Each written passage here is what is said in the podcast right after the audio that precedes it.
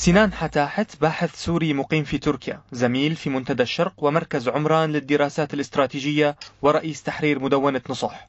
سنان حتاحت ضيف هذه الحلقة من برنامج حوار سوريالي. أهلا وسهلا فيك دكتور سنان. أهلا فيك أهلا أخي ملاز. دكتور سؤالنا الأول سيكون عن إدلب ومصيرها. اتفاق أستانا الأخير يبدو أنه أجل آه، عملية عسكرية كان يفترض أن يقوم بها النظام السوري بالتعاون مع روسيا بخصوص إدلب. هل فعلا هي مجرد تأجيل بسيط للعملية بانتظار شهرين ثلاث أشهر مثلا أم أننا قد نشهد فعلا تغيير كامل فيما يخص إدلب ووضعها؟ يعني آه، اليوم المشهد آه، يجب النظر له بنظرة شمولية أكثر شوي. من ناحية أنه هناك يعني مجموعة من المواقع الجيوستراتيجية التي تهم النظام والتي لا أعتقد أنه آه، هو آه، آه، بمعرض التنازل عنها أو متنازل مطالبته فيها. وهي ضمن يقع أوتوستراد حلب دمشق. الذي يصل إلى تركيا بالنهاية يعني. بالضبط الذي يصل بطرفه إلى باب السلام شمالا. آه، وأيضا اودوستراد حلب اللاذقية وهذا كثير مهم من أجل آه، آه، إعادة الإعمار في في المحافظة وهو بيصل بشكل مباشر بالمينا تمام. والموقع الاستراتيجي الثالث هو سهل سهل الغاب. خصوصا الضفة الغربية لنهر العاصي. آه، هذه المناطق الثلاثة اليوم آه، في لها دواعي تجارية واقتصادية وأيضا دواعي أمنية خصوصا بما يتعلق بسهل الغاب لأنها هي البوابة للمنطقة الساحلية.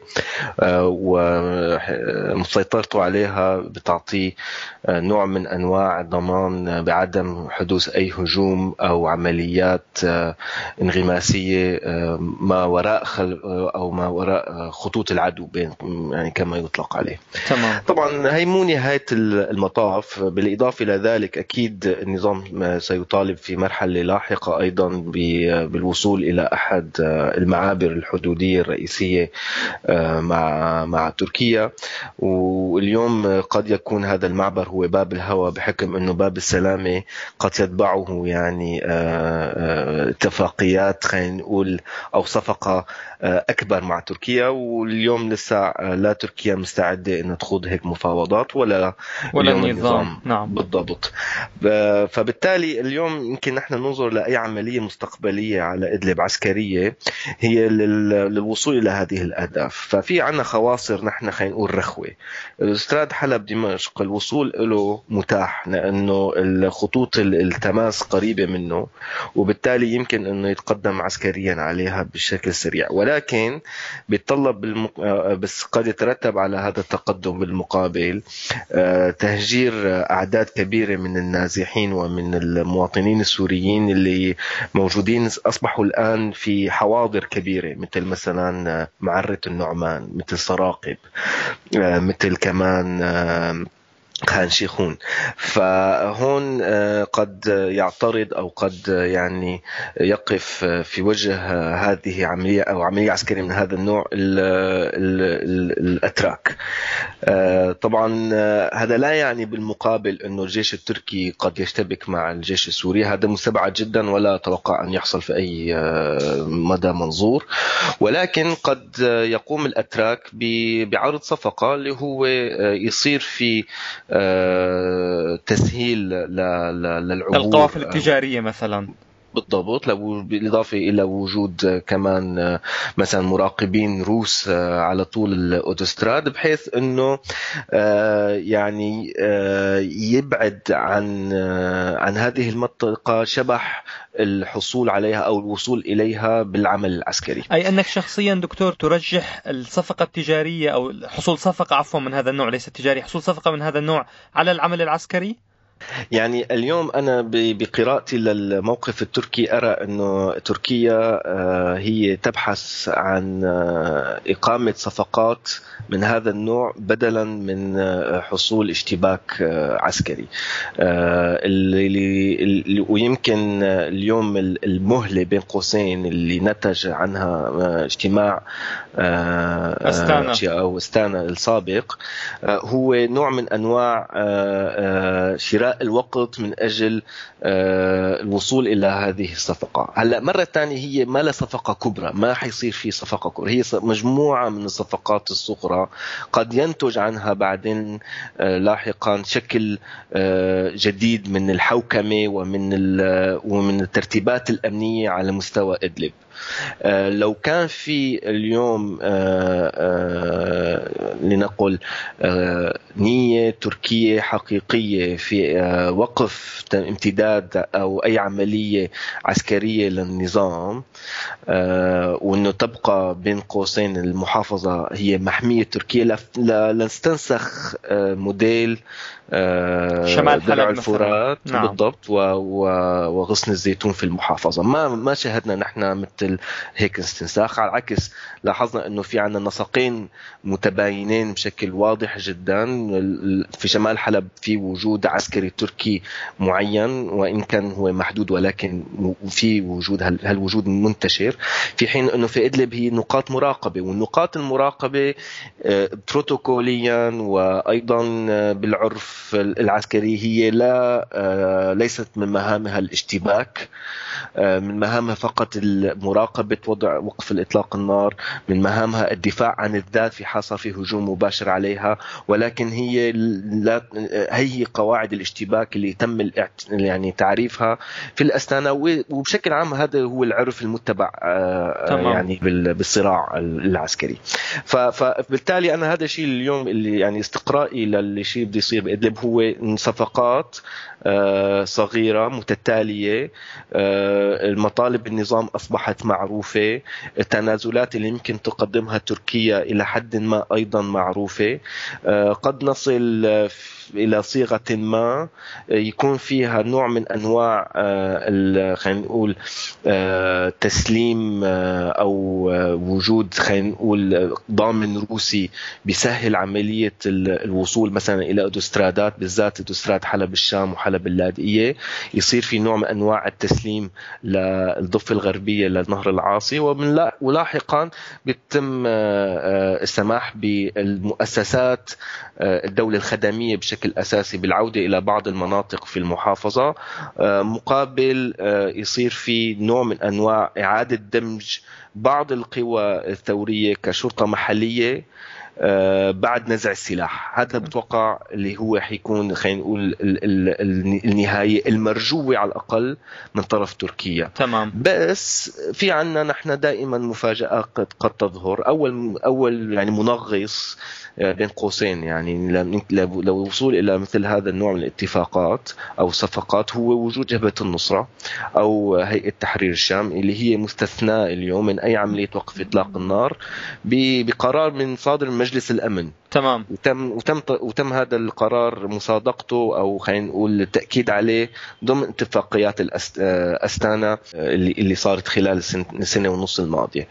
آه، والمنغص الآخر هو النظام نفسه. النظام اليوم آه، بعد العدد من الانتصارات الميدانية اللي حققها صار في عنده نوع من أنواع توسع هامش الحركة تبعه. ما عاد هو 100% تابع لقرار روسي الروسي أو للقرار الإيراني. فإذا إذا استدعى الأمر آه، قد لا تستطيع آه، مثلا روسيا إيقافه في حال مثلا وقد يتجه يعني بقرار منفرد تقصد بعيدا عن الرأي بالضبط. الروسي. وإن كان اليوم يعني احتماله ضئيل بس هو موجود يعني قائم بحد ذاته كاحتمال إنه يقوم بتحرك فردي ويحط الجميع تحت الأمر الواقع خصوصا إنه نحن العمليات العسكرية العسكرية هي لها آه، كمان آه، مردود اقتصادي. اليوم جزء كبير آه، من من الحوافز لعناصر الجيش وعناصر الميليشيات الموالية للنظام. هي عمليات التعفيش. بالضبط بعمليات التعفيش يعني. فبالتالي اليوم في آه، حوافز كمان اليوم يجب كبحها من قبل النظام. والنظام لا يمتلك اليوم آه، الموارد المالية الكافية اللي يمكن يسكت فيها عناصره الشاذة اللي هي اليوم عمليا آه، تمام. صاحبة القرار أنا عفوا يعني عفوا للمقاطعة دكتور سنان غطينا لنقول المحور الأول المتعلق بإدلب. أود أن أنتقل لمحور آخر لو سمحت لي. المتعلق بمصير المناطق الواقعة تحت سيطرة قوات سوريا الديمقراطية كان هناك مؤخرا أكثر من بوادر كان هناك مفاوضات مباشرة آه، وصفت بأنها مفاوضات مبدئية أو جس نبض بين قوات سوريا الديمقراطية من جهة والنظام السوري من جهة أخرى نعم. برأيك ما مصير هذه المناطق الواقعة تحت آه، سيطرة قوات سوريا الديمقراطية؟ يعني برأيي لساعة المفاوضات ببدايتها وصار في تضخيم آه، كثير آه، لحجم التقدم اللي اللي حصل فيها. واضح جدا من ردود الأفعال سواء من قبل من قبل النظام ومن قبل مجلس سوريا الديمقراطي إنه ما زال الأمر في بداياته. وإن الطرح الاتحاد الديمقراطي ما زال يعني يقبل بالرفض آه، من قبل دمشق. الطرح طبعا الاتحاد الديمقراطي هو تحقيق نوع من أنواع الإدارة الذاتية آه، تتراوح ما بين الفيدرالية والإدارة المحلية ب آه، مناطق شمال شرق سوريا. طبعا بمناطق شمال سوريا وحتى في بعض سياقها سياقها فقط بمناطق ذات الأغلبية الكردية. آه، فقط دون باستثناء مثلا محافظة دير الزور. نعم. آه، ولكن هذا الطلب إلى الآن مرفوض من قبل النظام، النظام آه، بعقليته اللي ما زالت موجودة إلى اليوم هو يكره أن أن يتم وضعه تحت أمر الواقع والسياسة وأن يخضع إلى سياسة الأمر الواقع. في في أحد خطابات بشار الاسد وصف آه، فيها قوات سوريا الديمقراطية بأنهم خانوه، الخيانه هي هي إجت مو من معنى إنه آه، قاموا بمثلا آه، بمحاربة داعش أو انه قاموا مثلا بالدخول إلى الرقه بشكل مفرط. وإنما وإنما هو شعوره إنه هن عم يحطوه تحت أمر الواقع لما أعلنوا عن فيدرالية الشمال. فهو هذا بالنسبة له خط أحمر. آه النظام عنده استعداد إنه يعمل آه تفويض بشكل كبير بما يتعلق بالملفات الأمنية على المستوى المحلي وأيضا على بالملفات الخدمية والملفات الحوكمية. ولكن بالمقابل عنده خط أحمر واضح جدا اللي هو عملية التمثيل الدولي. بالنسبة له هو مرتكز بشرعيته مو على الأرض ولا على المستوى الشعبي وإنما على اعتراف أو إجبار المجتمع الدولي بالتعامل معه حصرا بما يتعلق بتمثيل الدولة السورية. فالقصد من خلال تعاملهم المباشر مع التحالف الدولي ومع أمريكا بالذات هو يشعر إنه عم يتم لوي ذراعه وعم يتم الاستقواء بهم على حسابه. وإلى أين سيقود لي الذراع هذا؟ يعني هل سيستمر أم أنه سينتهي. لا واضح إنه انتهى وإلا ما كانت اتجهت قصد تجاه آه، يوم محاولة تطبيع العلاقة مع دمشق. يعني كانت استمرت هي بنهجها الأول آه، في آه، في في محاولة الاستعصاء والتمرد على على دمشق. ولكن الإشارات اللي صدرت من من الإدارة الأمريكية مؤخرا خصوصا بعد اجتماع هلسنكي بين بين ترامب وبوتين. وبوتين إنه اليوم أمريكا ليست في صدد صدد آه، مزاحمة آه، الروس ومن ورائهم آه، النظام في سوريا. وإنما هن هدفهم إيجاد نوع من أنواع صيغة تحالف جديدة من أجل وقف استمداد أو وقف عفوا امتداد إيران في في سوريا. فهذا الشعور واضح جدا وتوقع أنه بريت ماجيرك تم يعني نقله ب ممثل الدو... ممثل التحالف في سوريا. ممثل أمريكا نعم. ممثل أمريكا في في التحالف نعم. الدولي نعم, نعم. ونقلوا بشكل واضح لقيادة آه، الاتحاد الديمقراطي وهن بناء عليه اتخذوا خطوات آه، آه، برأيهم أنه متسارعة من أجل عدم الوصول إلى مرحلة الصدام مع مع دمشق أنا برأيي أنه هن تأخروا لأنه اليوم النظام وصل لمرحلة من الغرور ومرحلة من الذهوب النفس أنه هو يشعر أنه هو بموقع القوة طبعا هن لما راح وفد مجلس سوريا الديمقراطي الاماراتي راح قابل علي مملوك. تمام. علي مملوك اليوم معناتها هن يعني عم يصير هذا هي الحلقة من تفاوضات برعاية روسية. فكمان هي هي كلها رسائل معينة عم يتم توجيهها. مو بس لهم عم يتم توجيهها للمجتمع الدولي ككل إنه اليوم عاد الأسد سيدا أو قائما على السيادة السورية ولن يرضى أي نوع من أنواع التنافس عليها. طبعا أنا أستبعد إنه يصير في أي صدام حقيقي وإنما آه، اللي بتوقعه إنه حيصير في تنازلات آه، كبرى من قبل قسد آه، وقد آخر شيء إنه يوصلوا لصيغة فيها هن فقط يحتفظوا ببعض القوى الشرطية وبعض المشاركة في في الملف الأمني بالإضافة إلى الخدمات يعني مو أكثر.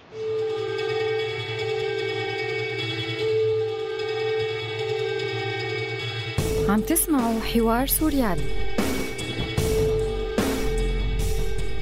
في منطقة أخرى سنعود باتجاه شمال آه، غرب سوريا. سأعود إلى عفرين آه، دكتور سنان نعم.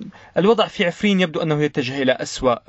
أنباء متتالية عن انتهاكات تحصل في في المنطقة عفرين المدينة أو ريفها كان حتى هناك تقرير من منظمة العفو الدولية يتحدث نعم. عن انتهاكات. أيضا أنباء عن نوع من آه، عمليات عسكرية تستهدف عناصر فصائل المعارضة حتى قيادات في فصائل المعارضة.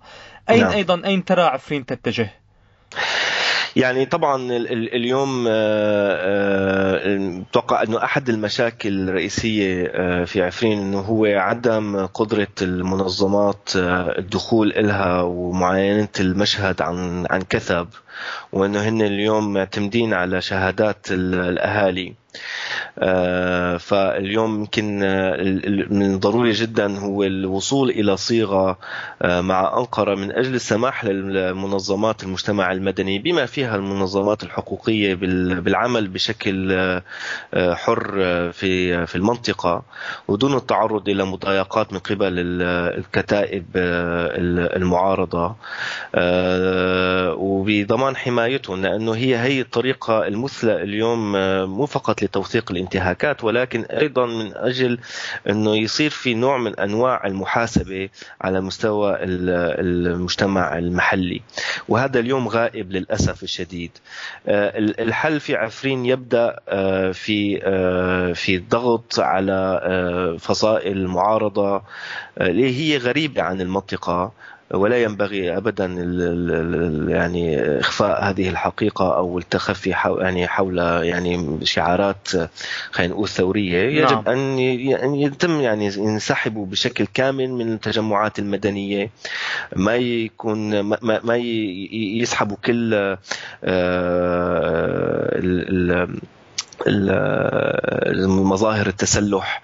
أو فن سلاح آه، من المدن آه، ينسحبوا إلى الأرياف ويكتفوا فقط في حماية آه، المنطقة من من أي خلينا نقول نشاطات إرهابية أو نشاطات خلينا نقول غير غير قانونية. خصوصا إن المنطقة بدأت أيضا تشهد عمليات تهريب ولا مو فقط تهريب بضاعه ولكن أيضا يعني تجارة غير قانونية مثلا آه، المشروبات لكن دكتور ألن يعني حتى لو لو قاموا بهذه الإجراءات ألن يعتبروا آه، أيضا قوة احتلال؟ يعني حتى لو فقط حافظوا على آه، مثلا تواجدهم أو وجودهم في كتائب عسكرية موجودة في الأرياف خارج مناطق التجمع السكنية ألن يعتبروا بالنسبة لأهل المنطقة كقوة احتلال غريبة؟ يعني يعني هي هي خطوة أولى. إنه هي خطوة أولى يجب أن يلحقها بعدين كمان خطوة أخرى اللي هو تشكيل قوى شرطية محلية من أبناء المدن ومن أبناء الأحياء.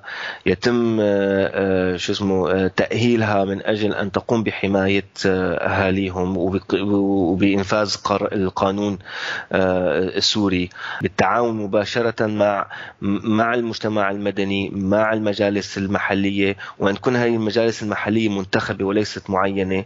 فهذا يعني عبارة عن آه، عن آه، حقيقة عن بروسيجر يعني طويلة وقصيره نعم عملية طويلة الأمد نعم. يعني عملية قد تطول ما بين الستة أشهر للسنه من أجل أن تأتي بأول ثمارها. بس يجب أن أن يعني نبدأ بهذه العملية المهمة جدا اللي هو الانسحاب. بعد الانسحاب متى ما إنه تم يعني رتق الفتق اللي موجود اليوم بال بال بال بالإشكال الأمني لأنه المنطقة فيها فوضى أمنية. بيتم سحبهم إلى خارج المنطقة والحفاظ على الأمن من خلال القوى الشرطيه المحلية من أبناء المنطقة نفسها.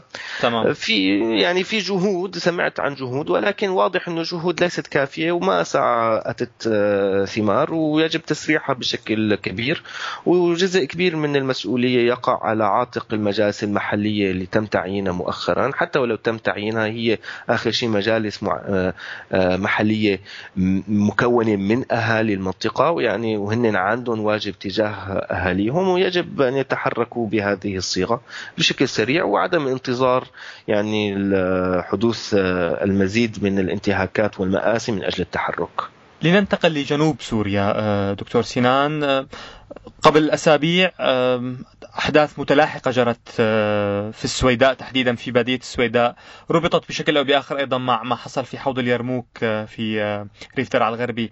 ما الذي ستشهده السويداء؟ اليوم هناك عملية عسكرية تشارك فيها قوى تابعة للنظام حتى قوى تابعة سابقا للمعارضة السورية تستهدف تواجد تنظيم الدولة الإسلامية المعروف بداعش في بادية السويداء.